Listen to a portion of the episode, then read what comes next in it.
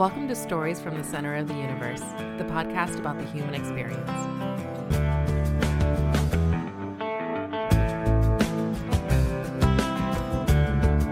Edouard Asmar, welcome to the Center of the Universe. Thank you. Happy to be here. All right. I guess we should mention that you and I know each other from work. Yep. Yep. And I, I, I'm an employee. What do you consider yourself? Sponsored by slash pseudo employee. So I think the official title is entrepreneur in residence uh, right now. Um, Oh, but oh, yeah, it's really? pretty Is that your, your official title? I think so. I, I I I haven't seen an org chart with that written on it, so I don't know how official it is. But that is what the competition slash the uh, the position program was called on the entrepreneur in residence program. Got it. Very cool. Yeah. Uh, we'll come back to the entrepreneur part of that Great. uh, title. Very cool. All right. So uh, I, I have to say, you and I were recording for Yeah. 10, 12 minutes yesterday, and a pretty bad storm came through and knocked out my internet. And it came back on for like five minutes. We tried again, and then it went out again.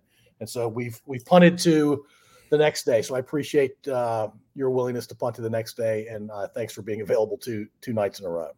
Of course, yeah, it was pretty apocalyptic yesterday here as well. Um, I live on the first floor um, where I am, so it can get pretty scary when it rains. Uh, scary from a thunder and lightning perspective, or from, from a flood perspective, or both. uh, neither, I guess. I, I guess I exaggerated a little bit. Just you can hear the water outside, and you can see it. And if you step outside, there's lots of puddles. So scary is the wrong word. Just inconvenient. Yeah. Inconvenient and sounds like drainage isn't perfect where you live. Yeah, the drainage is is quite an issue. Um, All right, so I, I know the answer to this question, but since we're recording anew, uh, wh- where were you born? I was born in DC. Uh, And do you consider yourself a, a DC guy? I am a DC guy through and through. I will uh, advocate for DC to anyone who listens. I'm a big, big fan. And and I moved back here. I voted with my feet, my dollars, my life. So yeah, I, I love it here. Yeah. So bes- besides DC, where else have you lived? So when I was a kid, uh, we lived in Ecuador for between three and four years. I never actually know because I was so young. We moved when I was like eight months old. Um, and all I really remember is I started pre-K three or pre-K four um, when we came back here, which you know three or four years. um, and then I, other than that, I was based here throughout. Um, went to college in California. But it was cool with my mom's job. So she worked for the World Bank. She would often have to travel a lot. Um, so I got to travel with her a bunch on her business trips. And there were times when she would be like stationed in other countries long term. Um, so, for example, she was in Ethiopia once for some period of months, and I went for a summer for like a month. Uh, and that was like a pretty common type of thing that would happen, which was very cool. So, kind of like based in DC, but got to go a bunch of different places and explore and So fairly worldly uh, for such a, a young guy. Because you're how old are you, Eddie? I am 25 now. So 25, and you've probably been to how many countries? You think? I think my resume, because it's always like a fun little item to get people to talk, says like 50, I want to say, is when I had last counted. Um, that could be wrong. I, I have my resume on my computer so I can look, and I know that one's accurate just in case, you know. Um, but I think it's in that, in that, in that. Um, Yeah. No, nobody's going to fact check realm. you on that one. yeah, exactly. But I mean, if my math's right, you're doing about two countries a year of life. that would make a lot of sense um, because usually when i would go places with my mom like she she just like really wanted to take full advantage of it um, so she would she would just go crazy like if we were in so for example she lived in lesotho for a while um, which is the tiny country in the middle of south africa uh, and we went to every country in the neighborhood uh, just because she wanted to take advantage of it which i, I mean was amazing um, but yeah, two a year honestly even sounds conservative with the way my mom did things. Yeah. Yeah, that's. Uh, I mean, most of humanity doesn't get those opportunities. So, in a lot of ways, you were very fortunate, and you're probably a lot better off for having experienced so many different cultures.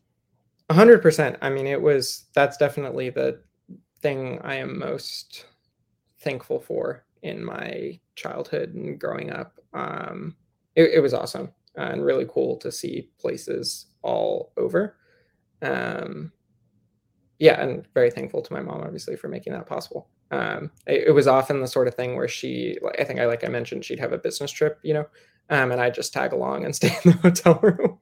so a lot of them weren't, you know, official like tourism visits. I was just along for the ride. Not not the uh, worldly experience, maybe when you're just hanging out in the hotel. Well, what she would do, and what she did in Ethiopia this time, um, in other places, sometimes she had friends who would take me around, but like in Ethiopia, she just hired a guy to hang out with me. Um, it was like a 22 year old guy or something who I guess you know she found. Um, who he just I was there I think two weeks and we just hung out. He just took me places. Uh, he's a great guy. Yeah. It sounds like you got along with him. yeah, yeah, yeah. It was a really fun experience. Um, that's really cool. What uh, for the core of your mom's uh, job? Uh, what what did she do? Yeah, so she she's like bounced around a bit. She was at the World Bank. I think she was actually. I don't want to I don't know the number exactly. She, but before she retired last year, I think she was up there in like top 20 longest tenured World Bank employees, like consecutively. She'd been there for more than 30 years, um, I think. So she was there a long time. Um, but she, what she, the role she kept returning to and that she did the most was resident representative, um, which is basically like the private banker slash like diplomat for the World Bank to a given country. Um, so that's why we lived in Ecuador. She was the resident representative there. And then when she was in Lesotho, um, that she was the resident representative there um, as well. That's really cool. Uh, I'm a big fan of going places, um, but some are better than others. What's your favorite uh, place you've ever been? That's always a really hard question to answer. And I think it comes down to, frankly, to expectations. Because um, I think for some places, you really have really high expectations and you get there and it's like all right um, and then there are some you just know nothing about and you show up and it blows you away and for me that was honestly montenegro uh, sort of a random place but um, we only stopped there uh, i think for two days because we were like driving through that part of europe and it was amazing uh, i always look back at those two days like one of the coolest places i've ever been and so just different from like the vast majority of tourists there are russian Mm. Uh, at least that's in the places where I was. Um, and I think so many places you visit today, everything is English and things are like t- catered to the American audience. Um, and it was really interesting there because it was the total opposite. Like there were like signs in Russian, you know, the hotels had stuff in Russian. Um, it was just kind of funny and cool. And you felt like you were actually one of the few tourists there who wasn't like Russian.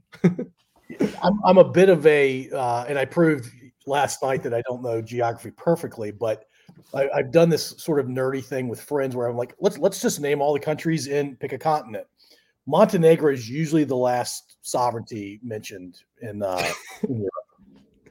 Yeah, it's a pretty random place. That's why I mean that's why I had no expectations whatsoever, but uh, I was blown away. B- blown away just because it, it did not fit any expectations you had or, or didn't fit many sounds like i think it also has all the things i like um like i really like dramatic coastlines i love castles like as a kid um so like my mom is british and we used to go to the uk like once every two years i want to say and like every time we would see like on average a castle a day because i just loved castles so that was like a huge thing i was into um and montenegro just had some really cool castles which i continue to love but at a more sustainable pace um but the castles there and the fortresses there were just incredible um and a really just amazing backdrops. Yeah, and people that have lived mostly in North America can't fathom how old some of those structures are. Yeah, yeah. I think, I mean, that's something that's really funny to me having gone to sort of an international school and not really having done American history is like Americans will sort of be like, oh, this is a hundred years old. And it's like treat it with like a huge amount of reverence. Um, and I always find that really funny. Well, I mean, and you are American, so let's talk about the, yeah. the school you went yeah. to. You K through twelve. You you went to what's the name of your school?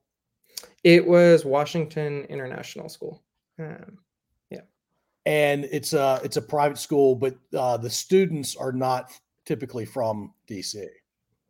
Typically, yeah, especially when I was there. Um, so there used to be this deal uh, for embassies, the World Bank, IMF, whatever, where the employers would pay for private school tuition. Um, and what that meant is all those kids went to private school. Which private school do they go to? Mine, because it was the international school where they could learn in their native language. Um, they would be surrounded by other sort of like diplomats' kids, whatever. Um, and that worked super well then. Um, I think benefits have gotten a lot worse over time. and I think the school also realized that it's not in the cultural DNA um, of foreign people to donate money to schools and mm. so it's become a lot more American. Um, but uh, when I was there, it was it was still much less American uh, in terms of like like yeah, just American people going there because they liked it. Yeah. Yeah, that's an interesting uh, notion. I, I didn't. Yeah, I mean, at the end of the day, most schools are interested in money, right? Yeah, yeah, it's very apparent. Well, it, sounds like you you feel bad about that. You wish that uh, your school had maintained its international feel. I do. Yeah, I think it's a bit of a shame um, because it it is it's it it was a very unique culture that I really appreciated, and they had sort of this mantra of like making you a global citizen, which I always laughed at when I was there because it sounds so silly. Um, but I think they actually succeeded to an extent with most of the kids. Uh, and I think a big part of the success there was the uh, diversity of people that were there. Um, that is definitely not as true today. Um, I think diversity of nationality, to be clear. Um, yeah. Yeah. I mean, the diversity of nationality was pretty obvious when you went there, yeah. uh, based on the way you've described it. Uh, maybe not so uh, socioeconomically though. Maybe socio may no exactly, and that's why I made that. I clarified that. Um, I think they did not, in fact, do a very good job um, of being socioeconomically diverse at all, um, because it was very, uh, it was that slice, right? It's it's people who rose to be ambassadors or work at the IMF or work at the World Bank, which is a certain slice, a certain socioeconomic slice, uh, which is very homogenous. Um, yeah, you admit. And I think they have done better there. Uh, so to be fair, they have done a lot better there. Um, they, yeah. okay. Yeah. I mean, look, uh, organizations change over time, and some of those changes yeah. are are good and some are not so good. It sounds like they've experienced a bit of both over the last few years. No, I think it's a really good thing that they've improved the sort of socioeconomic split. I think what's a less good thing is not keeping the nationality split. Um, like I think for like I think that we definitely needed more people from DC at the school. Um, and I think they've done a good job of that, which is really, really good. I think what we didn't necessarily need is a lot of American people who just wanted their kids to have an international education and could pay full price. Um, like I think at that, like Sidwell is probably a better place for that, you know. Um, I think that kind of hurt the the international mission of the school a little bit. Um, yeah, it's it's a bit uh, unusual to spend most of your life in the U.S., but I, am guessing you know more about uh, cultures from other countries be- better than at least when you were in school, better than you knew yeah. American culture and history. Yeah, hundred percent. Like we didn't do American anything in school. Like I think one of the funniest moments when I went to uh, when I first started school. So I went to college at Stanford, um, which was in many respects super American. Like I think something astounding, like 50% of the students are actually from California. Um, like it's way more Californian than you'd think. Um, but like I took my first econ class there and everything was in dollars. It was about the Fed. It was like just like totally US centric in a way that shocked me. Um, whereas like my economics classes in high school had all been more international and and you know we might do problems in different currencies like it sounds really dumb but it was uh it was kind of a culture shock going to stanford and everything being so america centric same with like history for example like we did world history and we did like history of like every place you know it was like very geographically um diverse so like we did chinese history or history of the middle east or different bits of uh, we did African history, we did South American history, we did like all of that. and American people were always confused when I knew about history in those places. And I always thought that was sort of a given that that was like what you learned in school. And so it was kind of shocking um, when people just like all they knew history wise or like what they had learned was just American. I was like, how did you spend years on like 200 years? Um, like what, what was the curriculum? It's all about depth, I guess. Yeah. Yeah, it's all about depth, I guess. And, and to be clear, I don't have that depth. Like I, I don't know a whole lot about the U.S. Yeah, when I was in school, I went to uh, K through 12 in, in the in Central Virginia. It was a lot of American history and some European history, but that was about it. Yeah, yeah, which is pretty limited, all things considered. Super limited, and, and you a know lot happened elsewhere. Most. Yeah. yeah, yeah, yeah. Well, I mean, we don't even draw maps accurately in the U.S. Yeah, yeah. I mean, there there are certain countries in other continents that are a lot bigger than they than we portray them on our maps. Yeah. Yeah, it's it's it's weird. And by the way, I was in my 50s when I learned that. a little sad. Are, you mentioned languages, le- learning uh, via different languages. So English was uh, part of the core experience for everybody that went there, or is that not true? Uh, yeah. So everyone did English to some extent. Uh, well, to it, it, depended on grade level. So, for example, in primary school, uh, all classes, or you did half your day in English, half your day in Spanish uh, or whatever language it was you chose. I happened to do Spanish. Uh, whereas in middle school, it was by class. So, like science and math would be in English, and then history and geography, for example, in my case, were in Spanish. Uh, and so it sort of depended on grade level, but you basically did your whole education bilingually. So, in a blend of, of whatever two, la- two languages you were focused on, whereas where one was always English. Uh, why Spanish? Um, so, like I mentioned earlier, I had lived in Ecuador as a kid. Uh, and when we moved back to the US, my mom wanted me to continue with Spanish, and I was already fluent, so it made sense. Um, my dad actually at the time wanted me to do French. Uh, but wait, wait, wait, uh, wait, wait, before we go to your dad in French, you were already fluent in Spanish after being basically a toddler. Yeah, yeah. I mean, I learned Spanish and English at the same time level like i when i when we moved back from uh, ecuador i was speaking both spanish and english like interchangeably is that something that is common for kids that age because i know small children are sponges in that way but it, it doesn't seem like that's typical. Um i think my parents talk about it like it's impressive but i also think that those are the same parents that put up my like fourth grade art. So i think it's pretty my take is it's pretty like I think if you if you grow up in where people are speaking different languages, I think it happens naturally. I mean, like my dad, uh, he's Lebanese, and and so many Lebanese people grow up bilingual in French and Arabic, um, and that seems to work out. So I think it just comes and or my girlfriend, for example, so she was born in China, um, and she speaks both Chinese and English. Uh, fine. Uh, you were telling me yesterday that it's not really classic uh, or formal French. Same for Arabic that you learned from your dad. Yeah, yeah, that's true. So in Lebanon, they don't really speak those languages purely. Um, so maybe it is a little harder than it appears. Um, they kind of mix and match, and in Arabic especially, they just have their own version that is quite different from the written or formal Arabic. Um, yeah. And I think you called the combination of the two Frenchic. yeah, I made that up though. but yeah, Arabic. Arabic. Yeah, it could be that too, but maybe less. I, I, think I like uh, Frenchic better. I think I like your made up term better yeah. than mine. So you consider yourself somebody who speaks French and Arabic as well, but it doesn't translate to all parts of the Middle East or all parts of. French. Yeah, and I would never say that I'm like fluent in those. I'm varying degrees of conversational um, in them. you practice your Spanish these days?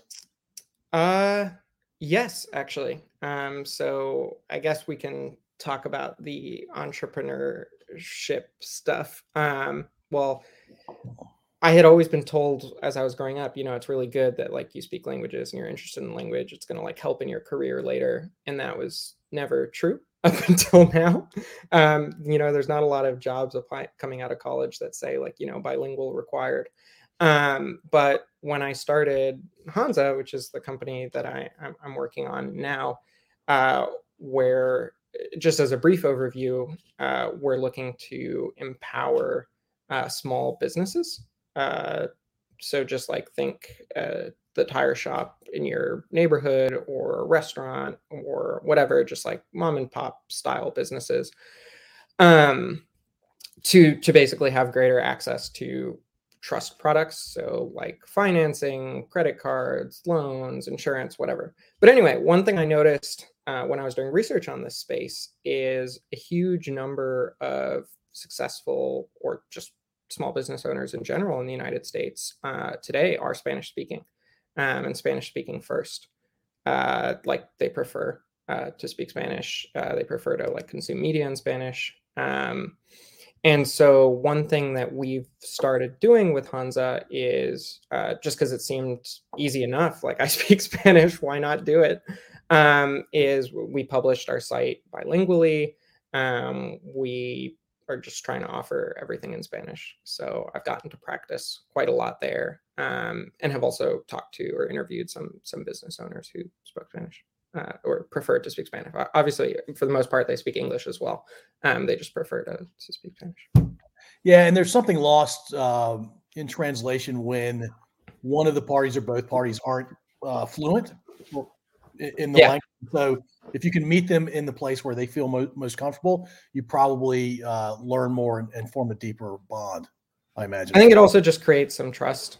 Um, so yeah, I, I, think it's brilliant. I think you starting with bilingual from the beginning is is the way to go, uh, especially uh, Spanish. I think Spanish, uh, at least in North America and clearly in South America, are the the languages to go with. And I, I wish I had taken Spanish when I was younger. Yeah, and the thing is, you see so many companies, not just in this small business space, but just in general, just don't do it. Um, and I think at a certain level, it's because they're too far along, right? They've done so much work, and it's so hard now to go back and translate everything, and they have to like build everything from scratch.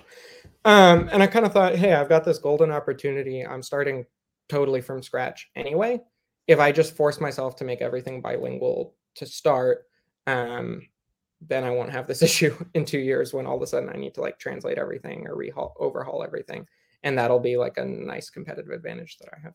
Definitely a competitive advantage. Um, I, I think you're also being sensitive to um, your marketplace or, or your your business consumers what they need. Um, yeah, I small business in in America today seems to be in, in the at least in my lifetime uh, the toughest spot it's ever been. It seems like everybody, uh, by everybody I mean governments, I mean um, other businesses that are their business model is more of a support other businesses sort of thing. They they tend to gravitate to the full scale giant corporations and and maybe leave the small business person behind. Um, can you give share your thoughts on small business in America these days? Yeah, I think that's absolutely true. I think unfortunately you've got I think there's so much innovation happening today and over the past few years. But whenever you look at that innovation, it's either, you know, startups for startups, so people who are trying to help out other people like them. Um, innovation for enterprise, like you mentioned, for really big companies, because and I think the the incentives there make sense. You sign up one giant company as your customer or as the person you're helping or working with, um, and you're set. Right? They're huge, huge uh, partners. They have deep top, deep pockets, and you can really prove yourself out without doing a whole lot of sales work. Um, you can also innovate for consumers, right? For just normal people. And there, there's just such a volume of people who could be interested that you're almost guaranteed to hit somebody. And also, there's just this like huge amount of tooling that lets you reach normal people uh, easily and cheaply. Like you can advertise on Facebook, you can advertise on Instagram, on TikTok now. You can get data from all sorts of uh, firms like the credit bureaus, and you can figure out, like, hey, I've built the best product for people like Bob. Bob has a dog, a car, a house, and he's 33. And I can find Bob and like get my thing in front of him really easily today. And unfortunately, none of these things are true if you run a small business. Um, you're not big enough that it's worth building just for you. So people aren't uh, looking at you the way they look at enterprises. Um, and then, like, there's not this tooling or this understanding about who you are and what you do in, in the same way as as for you in your personal life. And so even if I build like the very best, most innovative product for tire shops with two to three employees who um, work on Fords, I don't know, I'm just making something up. Like it's really hard for me to find that group, which makes it prohibitive for me to build for them and innovate for them, um, which I think really sucks. Uh, yeah, so there's this weird chasm between the individual consumer and enterprise. Right. And and I've seen that in in so I've gone on a bit of a of a kick of just going and walking into small businesses or having friends refer me to business owners that they know and talking to them. And I see this all the time where I'll talk to an owner and they'll say, "Yeah, in my personal life, I you know, I bank with a neobank. I save using a fintech. I'm invested in I started investing uh, successfully. I did all this and that, and it's really encouraging and it's great. And then we talk about their business, and they're like, "Yeah, I still use paper checks, and I bank with like like Cross River Bank. I don't, I'm making that up, but like you know their local bank, which is not very good, um, and they're just not really like it, it doesn't line up right? They're so tech forward and so so like able to access innovation in their personal lives um, but in their business lives they just don't. Um, yeah. And it's because nobody's really built the services with the small business person in mind. It, yeah a lot of the times it's because it doesn't exist. A lot of the times too it's just education. Um, like they don't know what's out there. Um, and then it's also an element of trust, which I find interesting um, that people seem to be more willing to take tr- uh, risks in their personal life um, than in their business life, uh, which is interesting, uh, but true. So they might be uh, more willing to take a gamble on like a brand new player uh, when it's their personal bank account than when it's the business bank account. Uh, that's that's interesting. Why do you think that is? Um, I think often there's maybe a fear around like regulation in the business space um, of like, hey, is this legit? Is it okay? Um, people are seem to be very scared in general of running afoul of regulations for their business. Um, and yeah, I, I think that's one piece. I think another piece uh, is just stability. I think people are okay to some degree with things breaking in their personal lives or having to find an alternative. But I think especially if you're a customer facing business or you you you you have a reputation that you need to uphold. And in many cases for small businesses, their reputation is everything. Um, and I think if you choose to work with a partner who breaks down or stops working or is not great for whatever reason, um, and that could have an impact on your reputation. That's that's pretty bad for you as a business. Yeah, I guess a mistake in the business world can feel earth shattering, where a mistake in your personal yeah. life is easier to overcome. I think that's true. I mean, I, I still have a lot to learn, but that's sort of what I hypothesize. Yeah, um, I, I could I could make up some theories, but I don't I don't none of them are grounded at all, so I won't do that. Yeah. uh, so let, us go back to school. Were you yep super academic, like it was all about school. You love attending class, you love doing homework, or did you have, or did you combine that with interest outside of the academic experience? Yeah, I was not. It's a hard question to answer. I would say I was very academic personally, but not very academic like in school. like I never liked going to class. Um, I did homework very quickly. Um, I once got on a report card, someone wrote perfunctory, um, and that stuck with me. Um, and I was never, so I was never a huge fan really of like the formal education or formal education experience. That being said, like in my free time, all I did was read. like I was constantly reading, like I would read history books, I would read science books. I, I just like, I was a very self guided academic is the way that I would put it. No, I, I love um, the answer because I, I, was yeah. thinking school structure and the academics associated with that environment. But you're right, self study is uh, huge. And the fact that you were uh, a teenager or preteen and you were doing that on your own uh, is is awesome and unusual. Yeah, it was great, and it was actually really cool by junior junior year, as I think when teachers really started to notice that I was doing that. Um, and they kind of encouraged it, which was great. I had a history teacher and a math teacher and an economics teacher actually, who started just like assigning me books outside of the classroom, um, which I would just read in my own time. And we would meet, I think it was like once a month uh, to like talk about what I'd read, which was pretty cool. Um, and I just really enjoyed that they were encouraging of what I was doing and helpful uh, which is great. so you you were adulting as a 17 year old. I I didn't really adult until I was well into my 20s. That's one way to put it. I think I just have never done so well. Um, like in college, for example, I, I think I went to probably like I went to very few lectures. Um, mm-hmm. I never I never learned very well when it's just like someone talking. Um, I always have learned a lot better from reading, um, and so I always just preferred that. Yeah, it, there have been lots of studies done that say that the typical learner with a with an average intellect will retain 20% of what they hear someone else describe. Uh, if you give them a visual, their the retention's better. Uh, if you have the student do the actual thing, they actually practice whatever the concept is. It, there's yeah. even retention. There's some uh, fields of study where you can't actually practice. it, it is yeah. uh, purely intellectual. But um, yeah, it's funny, and and the most of the developed world, in a lot of ways, still tries to teach via lecture. Yeah, I'm really I'm a big lecture detractor. I never I never enjoyed lectures.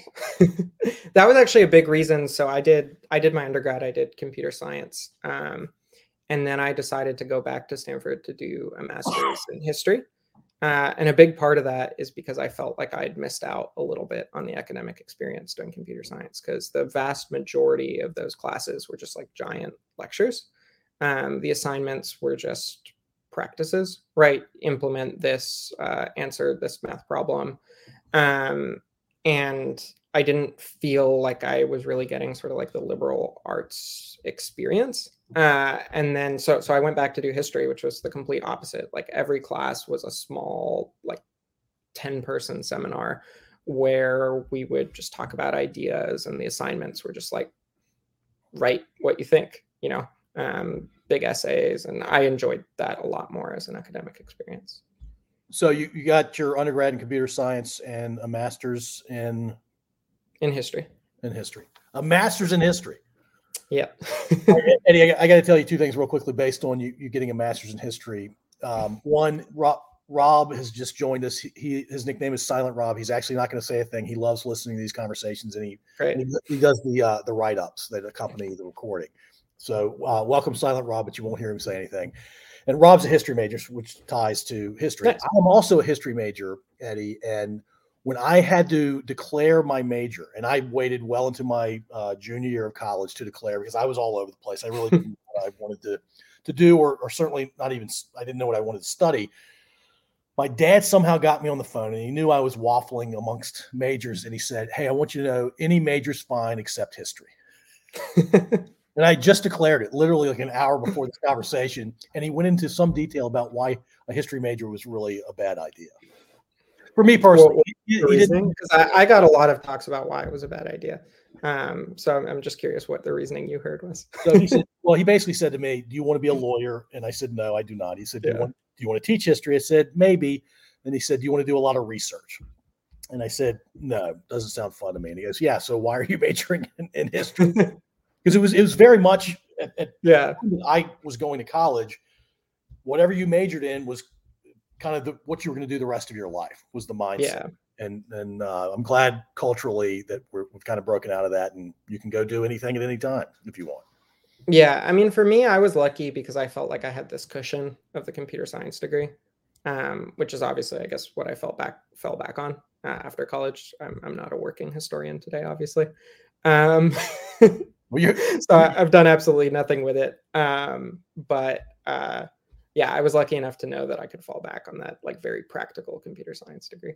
This episode is brought to you by Foodio. Foodio is a cafe serving coffee, tea, and smoothies with breakfast, lunch, and pastries. Plus, you'll find products from local farms and makers for sale on site.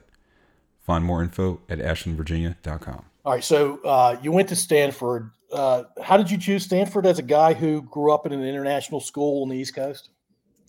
Um, the true story is pretty dumb, um, but I really wanted to go far from home, from DC. Uh, so that was like criteria one.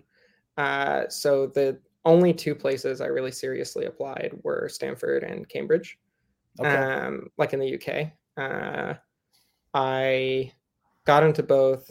I actually couldn't decide between them, so I committed to both.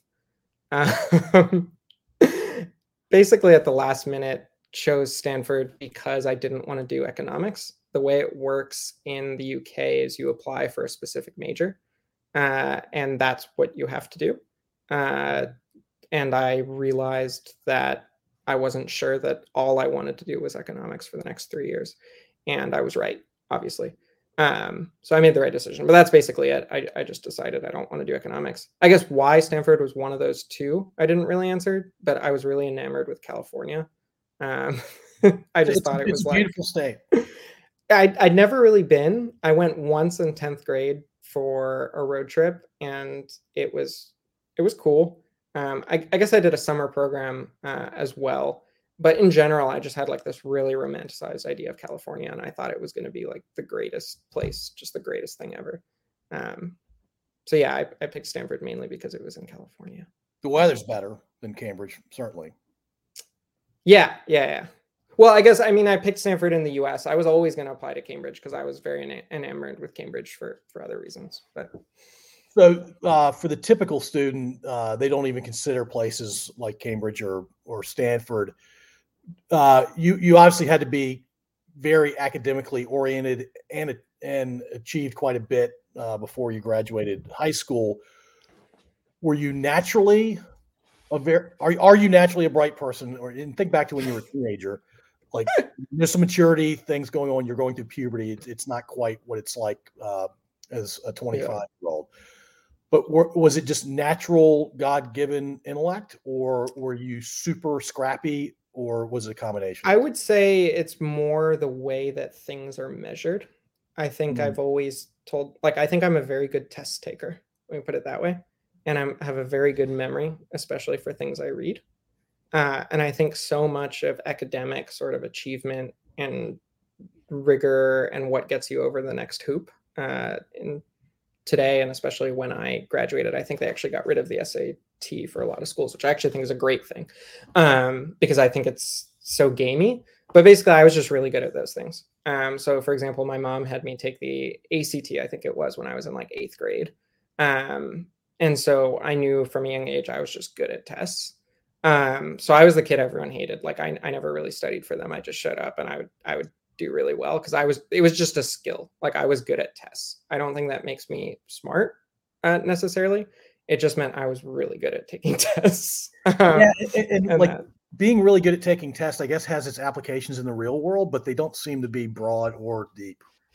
Yeah, and that's what I always tell people. I think like I think it's a bit of a misnomer uh, academic achievement. I think there were things there are things that I'm really proud of and things that I was really good at but I think a whole lot of like, oh, what opens up elite colleges or lets you go to these really selective institutions is is almost purely test taking in this stage.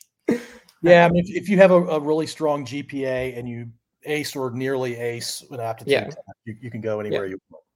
Exactly, and that's that's basically what I had. Obviously, you have to have some sort of so for Cambridge, that's actually basically all it is. So in the UK, they're they're very very number uh, oriented, or at least they were when I was applying. I don't know if it's changed.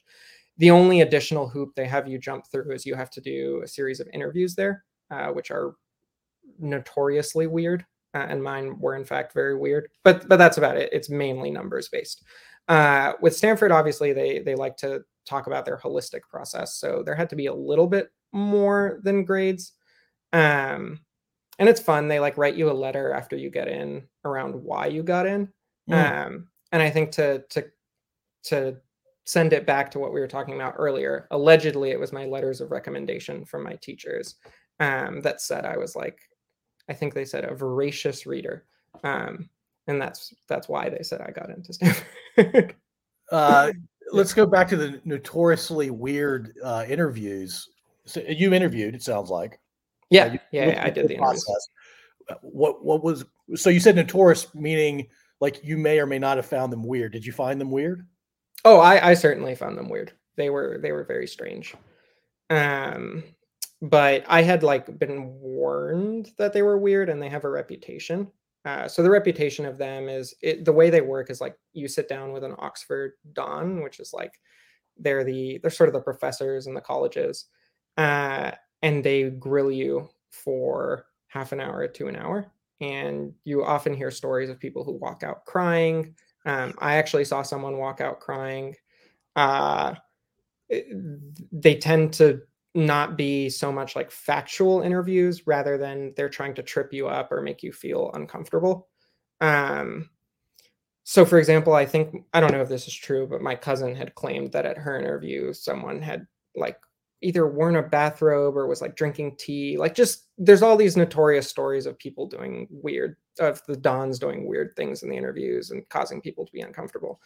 Um, and mine was nothing like that, but they were certainly really weird. Like one interviewer I sat down, he was like, You're coming from the US. Why does healthcare work the way it does?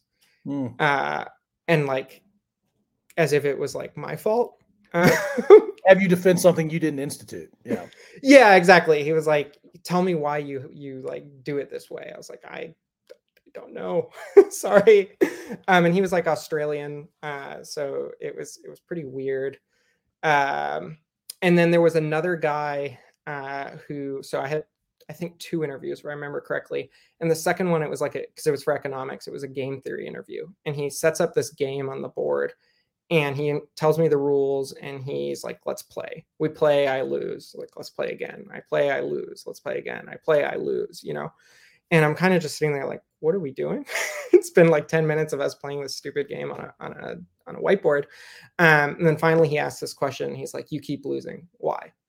Um, and it turned out to be like this game theory thing of like why the game was set up such that i could never win by following the strategy he had told me to follow. Um, but it's just like stuff like that where it really throws you off and it's just very odd and he was also just an odd guy as well uh, and he had been the one who right before my interview i'd seen someone run out crying um, so i was pretty intimidated Yeah. So I, I will share a couple of theories I have for that.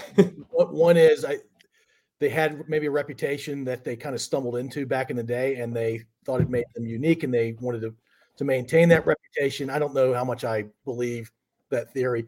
The other thing is to be off-putting and to see how people react to yeah um, someone behaving in odd ways or asking odd questions. Uh, I, I guess can be telling, but I'm not sure how important it is for a kid trying to get a bachelor's degree in something. i think a big part of it is just trying to be off-putting to see how you react um, that's the the most common theory and i mean it works people people reacted in weird ways Yeah, I don't know that you have to to be well. If you're preparing folks uh, sincerely for post college life, then then I guess maybe that makes some sense. But it's if it if it made a ton of sense, a lot of schools would be doing it, right? Well, I think a whole lot of Cambridge and Oxford in general. I actually ended up studying abroad at Oxford while I was at Stanford, so I saw this firsthand. But a lot of it is just really antiquated, right? Like they've been doing this for hundreds of years. Um, and hundreds of years ago, when they started doing this, so much of your education, and I mean, it continues to be true. Like they still have the tutorial system where the vast majority of your classes are just one on one with a tutor. Mm. Um, like they just want to see can you can you deal with the pressure and can you get along uh, with these generally pretty like eccentric professors um, so so it is actually a good preparation for the very specific education that you get at oxford and cambridge um, but like would you need that to sit in a lecture hall no um, but for to get ready for a tutorial with that person maybe like i think if i had actually um, gone to cambridge my second interviewer would have been my like primary tutor um, which means I would have worked with him directly. Um, so I think he was kind of sussing out as well, like, do I want to work with this kid for the next three years? So it kind of feels like a job interview a bit too. Yeah, a little bit. Because um, it's very personal. The colleges, well, some of the colleges are very big, but some of the colleges are very small. So you never know. Eddie, I, I don't know you really well, but I know you well enough to know that you put off a humble vibe. Um, you.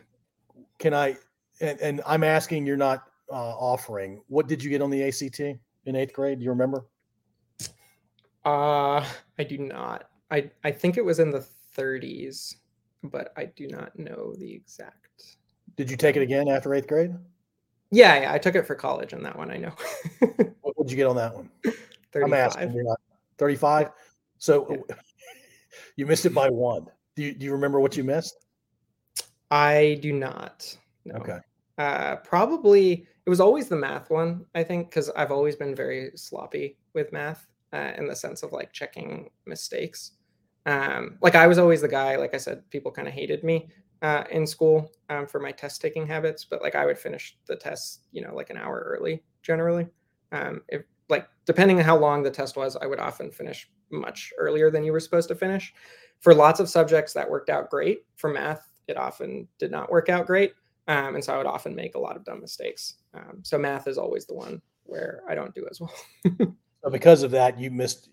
You got 35 out of 36 instead of 36 Yeah. out of 36. yeah. Yeah, I, I sat next to a guy in uh, one of my calculus classes in high school, and, and to solve a calculus problem, I would typically need a page and a half or two pages of eight and a half by eleven. We did everything manually with with a pen or a Yeah. pencil, and he would get it done in like a third of a page. And I'm like, "How- how did you do that? I don't understand what what you just did. But I, I'm guessing uh, your brain and his brain are, are fairly similar, Maybe. maybe. And and that looks great when you get it right, but uh, it's pretty funny when you get it wrong, which I did. Sometimes. Can I can I ask your SAT scores? And by the way, when you took it, was it all three? Was it three? yeah, sections it was all three. It was all three. Um, I that one. What, what was it? I want to say twenty two ninety, but I could be wrong. Um, I, I don't know. I think Was it twenty two Matt, ninety Matt, sounds right. that, that took the the one ten away from you? Yes, I believe that I got. Did I get an 800? I think I might have gotten an 800 in one of the English sections. I love the fact that you're 25, not that far removed from taking SATs, and you don't remember your score. I was never that. So that was also a thing about me that I think I was never really focused on my grades or test scores. Like I would just show up to these things. Um, like I wasn't obsessed with them. I always sort of felt, and I mean, I think this is a sign of privilege and being super lucky that these things always worked out. Um, but I always felt like I get what I get. It'll be fine. Don't worry about it. just just take the thing, see what the score is, submit it. It'll be fine.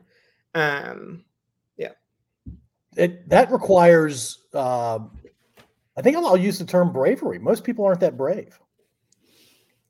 Yeah, maybe. I think I've just never I've never felt the need to I guess be something I'm not or uh to to have to or I just never respected the process that much, I think as well. Like I've never felt that those tests really accurately reflected much. Mm. Um and I always felt like all right, I'm good at it. I'm I'm going to give it the attention and respect it deserves. Um and just And it becomes a, a ticket to another stage in your life, right? Right. Yeah. Yeah. Would I have a very different opinion if I were bad at them? Probably. I would probably still not respect them as much, but I probably would have, you know, done a whole lot more to prep or something. Um, but yeah, I was lucky enough that they were never very difficult, so I, I didn't pay too much attention to them. Was Stanford easy for you? It depends. Um, I think Stanford is where I learned my biggest strength isn't depth. Um, so I think what was interesting was every intro class I took at Stanford was really, or not intro class, but like there was a wall I hit in almost every subject where someone was better than me Mm. and not just someone, but lots of someone's. But I was one of the few people who could take up to that level in every subject and do well, if that makes sense. Yeah. Um, and so I think I learned at Stanford that my strength is breadth rather than depth. Um, and I think that also came out in like the test scores, for example, and that sort of thing. Like I was always in like the composite 99th percentile, but never in like the individual sections, like high percentiles. It was always like wow, you're good at multiple things rather than really good at this one thing. Um, that always came out. Uh, and I think that was true at Stanford. Like, uh, with the exception of of history, I think I I, I held my own in some of the high in the higher. Obviously, I did a master's in it, so I must have. Um, but for example, in CS, like I would say I was probably one of the best people in my freshman dorm at like the first uh, series of classes. Um, but the farther we got, the more I felt outstripped, and like there were so many smarter people than me, and so much better, so many better people than me.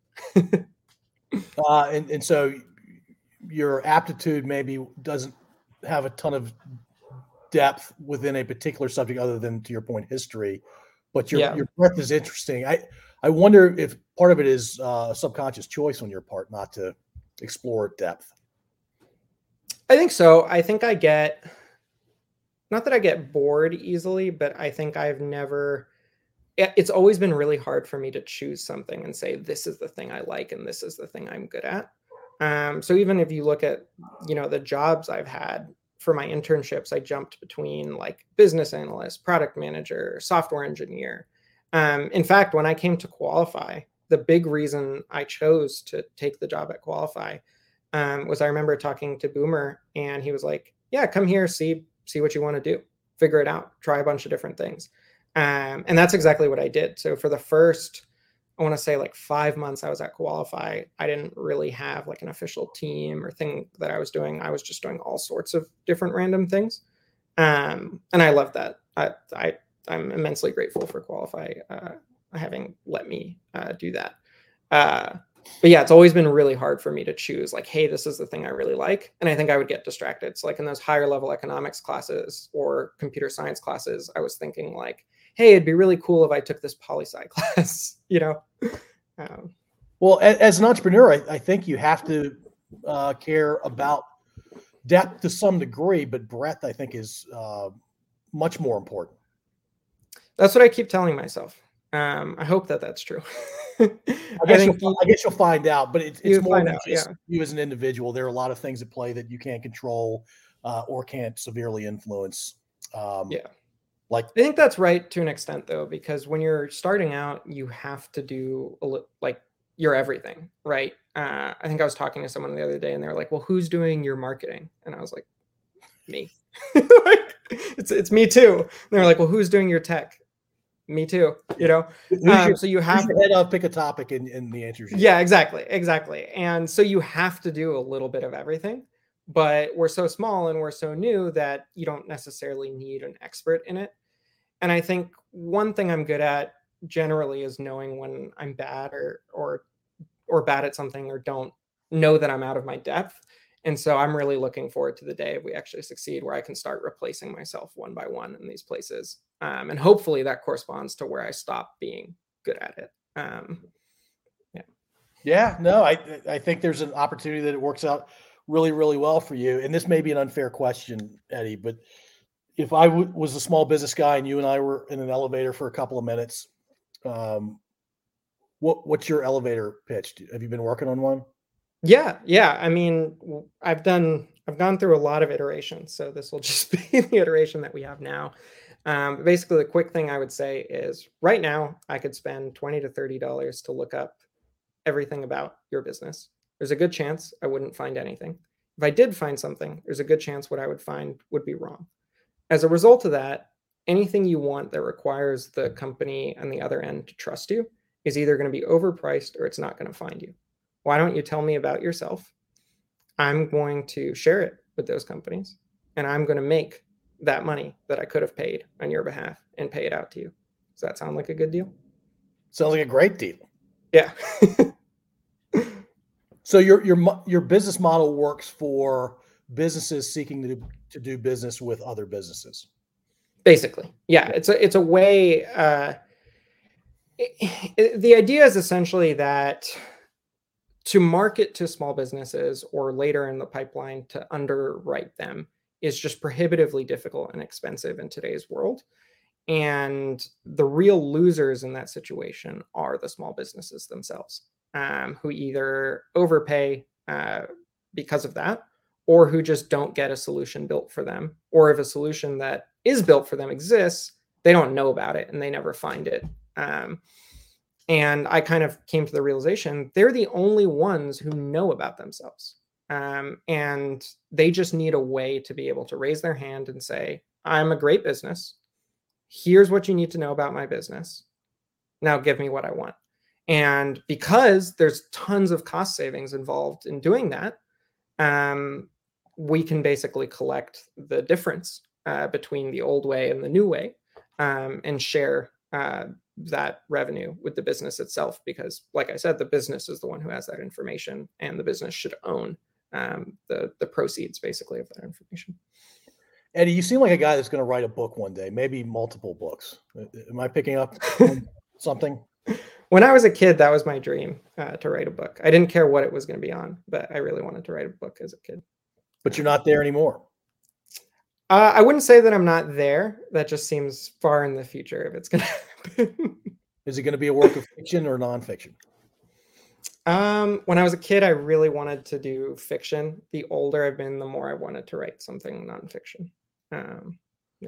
Okay, fair enough. Not nonfiction, but not perfectly fact based. Uh, maybe some opinion thrown in there or storytelling to go along. with Yeah, it. honestly, so I had a, a renaissance in wanting to write a book. I'd say like, uh, oh wow, time has flown. I was about to say two years ago, but I think it's actually four years ago. Um, so the summer before I did um, my my master's uh, in history, I spent the summer in France, um, brushing up on my French. So I lived in Bordeaux and I did like French classes at Alliance Francaise. Uh, but mainly I was just hanging out. Um, I, I, was really not doing anything. Um, and I read a whole lot. And that summer I kind of had a renaissance of like, yeah, maybe I should write something. And that summer I read a lot of these books in this genre. They're like autobiography, but not really. They're like enhanced autobiography. Uh, so I read this book. I, I mainly picked it up because I just thought the title was really funny uh, because of my name. It was called The End of Eddie by this kid named Edouard. um, but I'd also read this book called The Idiot um, by this woman, Elif Batuman, I want to say her name is. But they're basically like autobiographical, um, but a lot of the details are either you know mixed up or slightly changed, and you don't really know what's real, what's not. Um, and I always thought that was a fun genre that could be a fun one to write. I think you're going to write one before you turn 40. We'll see. I don't know. I think Hans uh, should do well. Um, I, I hope so. I think you, you, you've got a part of the marketplace that's untapped. Uh, I think that's the whole thing is these businesses, people just aren't building for them. Uh, and I, I, my dream is that if we succeed in two years, someone, it's as easy to build something for a small business as it is for anybody else. Um, and you don't worry about distribution or how am I going to sell this? You worry about is this product good? Yeah, and then the rest of it, yeah. with some sweat and some longer hours, yeah. will take care of itself. Yeah.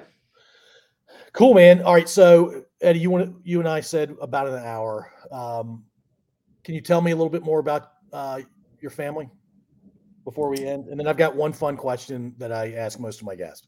Sure, we can go slightly longer too if you prefer, but okay. yeah, I don't have a time limit. Um, but uh, what was I going to say? My family. Anything specifically? No, just when I say tell me about your family, what would you what would you say? Uh, I would say my dad's Lebanese, my mom is British. Um, they both live in DC now. They're very nice. Are you an only kid? I am actually. I'm an only child. Yeah, my my parents actually divorced when I was when I was very very young. Um, but you still have relationships with both. So. Yep, yep. I uh, I did the very typical divorce thing of bouncing back and forth between the two. Bouncing like 50-50 or mm-hmm. Yeah, yeah. It was, it was a pretty hilarious uh, divorce agreement, I think. Uh, people actually usually can't believe or don't believe me when I tell them the agreement because I think it is a little absurd, but it worked out all right.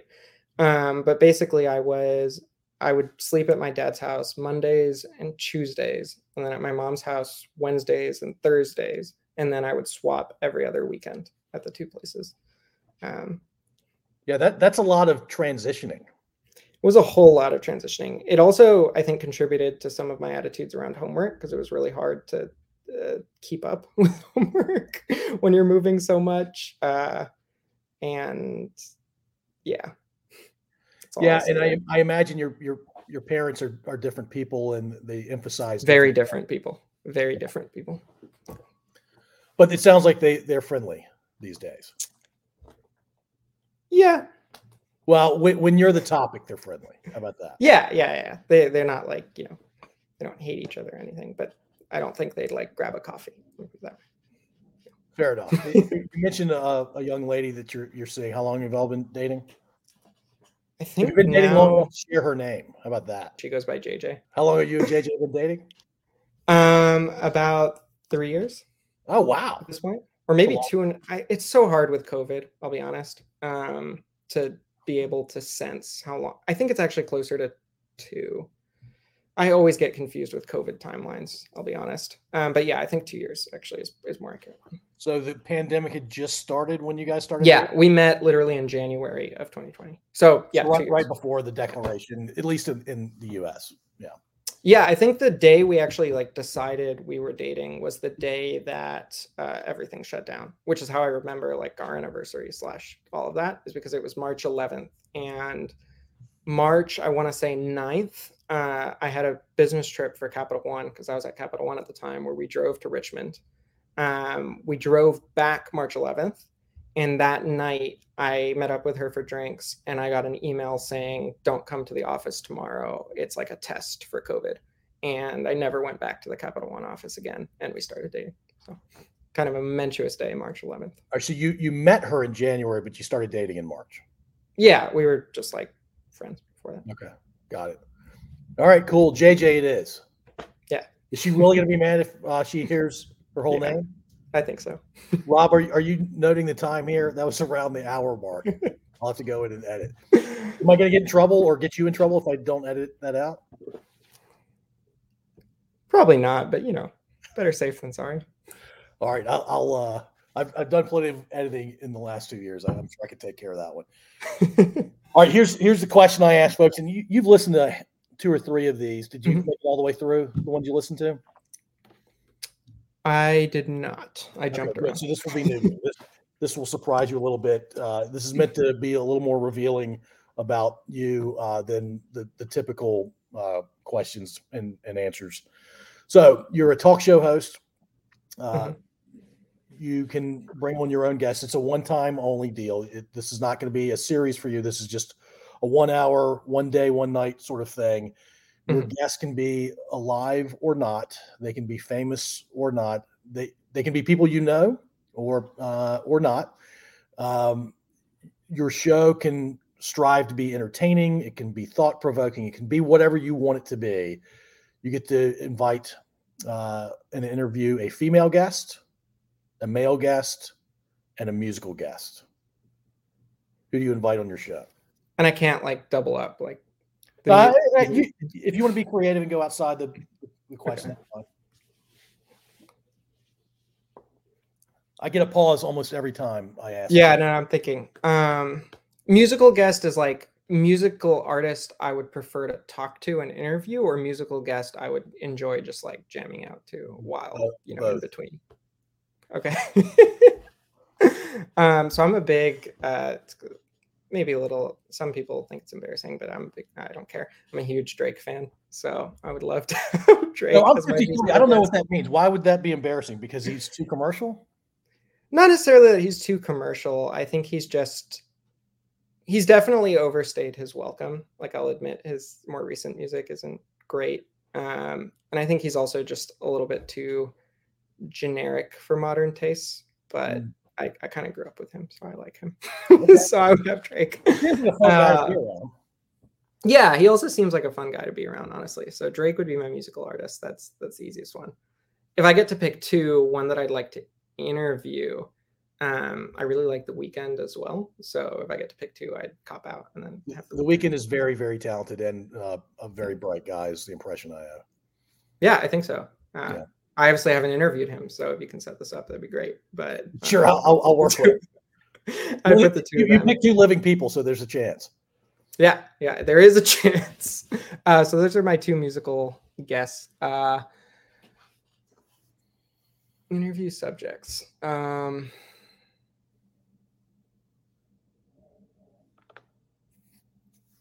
Sorry. No, you're thinking. good. It's it's all good. I, I'm trying to stay quiet so you can think.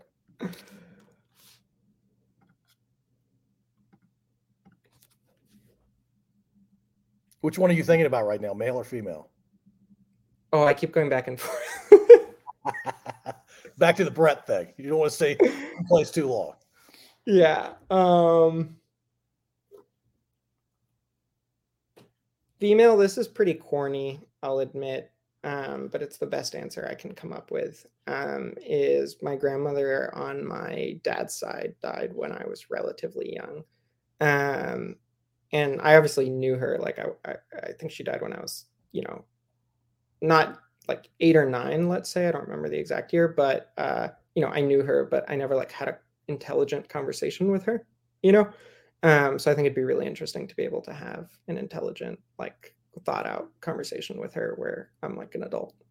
Um, I think that'd be cool. And your dad probably has a lot of uh, positive and nice things to say about it, his mom. Yeah, yeah, certainly. Um, but it's always it's different because I don't actually know her. You know what I mean? Like my memory is just uh, a woman who made amazing French fries, but that's not really um, that's not you know who a person is.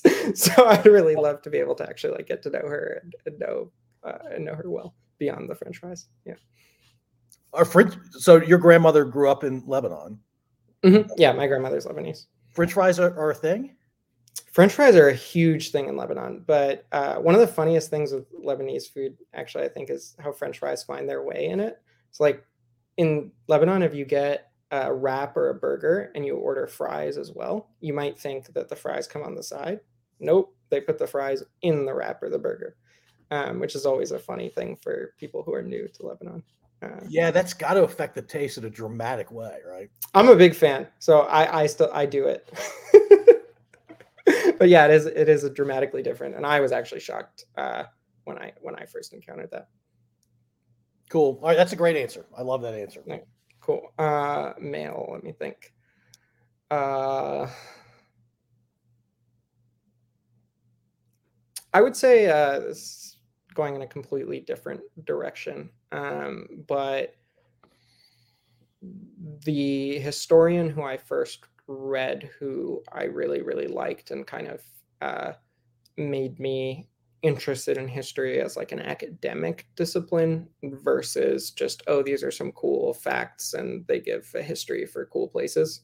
Um and more kind of like hey like this is a real discipline and something that's worth spending time with and thinking deeply about. Um was eric hobsbawm? You know who that is? Um yeah he's a, he's a historian uh and my my history teacher had actually given me uh, his book age of extremes which was one of those first books that really like sparked my curiosity in, in history academically. Um so i think he's dead now and uh meeting him would be pretty cool. You're looking up whether he's alive or dead. yeah i'm curious. I'm Yeah, like spell his 90% last name? sure he's dead. Uh yeah he is very dead. Okay. Uh, eric hobsbawm uh h-o-b-s-b-a-w-m Okay, it's a unique unique name. It is a unique name. I don't know what it's what the origin is. Yeah, I don't either. Weird. All right, so eh, okay. All right, so that's quite a, an eclectic group there. yeah, I guess so. You see your Yeah. grandmother sitting next to the Weeknd. I think she'd jam out, but really, I don't know. Right? That'd be part of the fun of finding out. What type of music does she like? Don't know. So I think she probably liked the Weeknd's music. I'd hope so. Yeah. Very cool. So uh back to the the we'll end with the uh the breadth comment.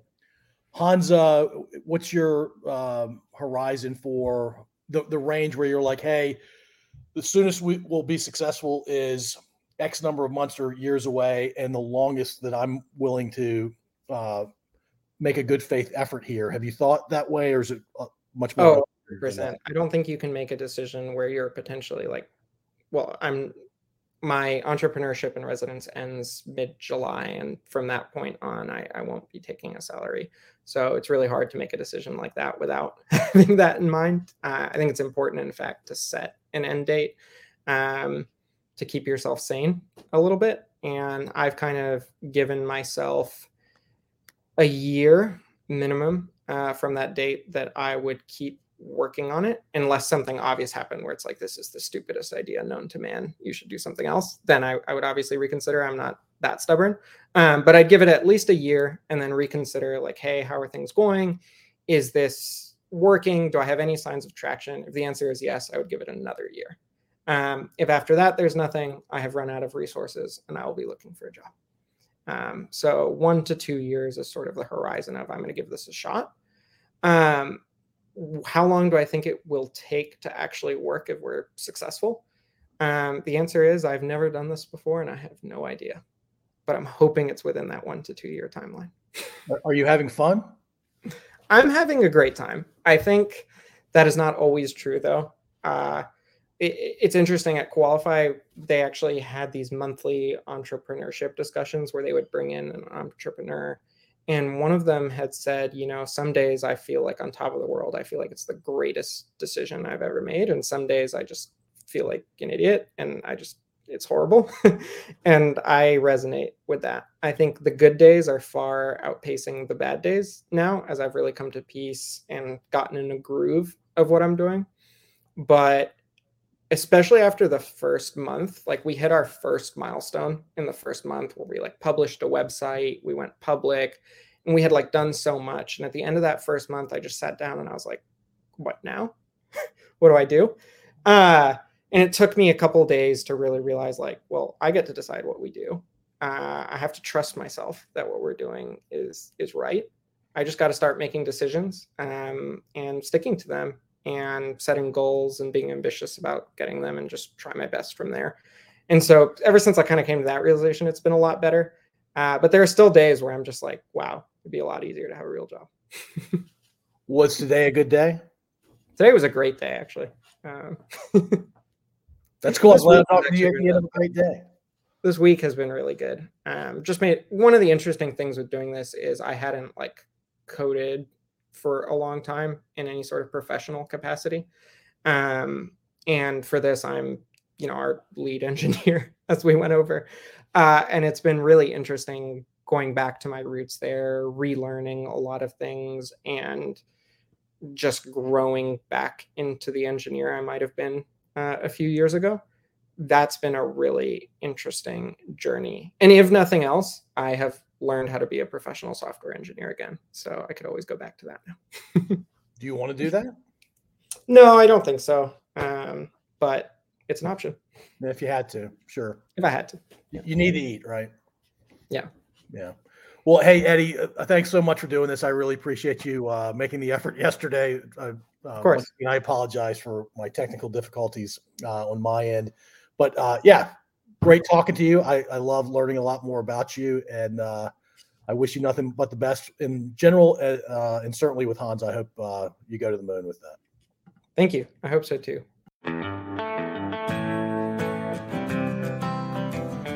Thank you for listening. If you enjoyed this episode, please subscribe to wherever you listen to podcasts.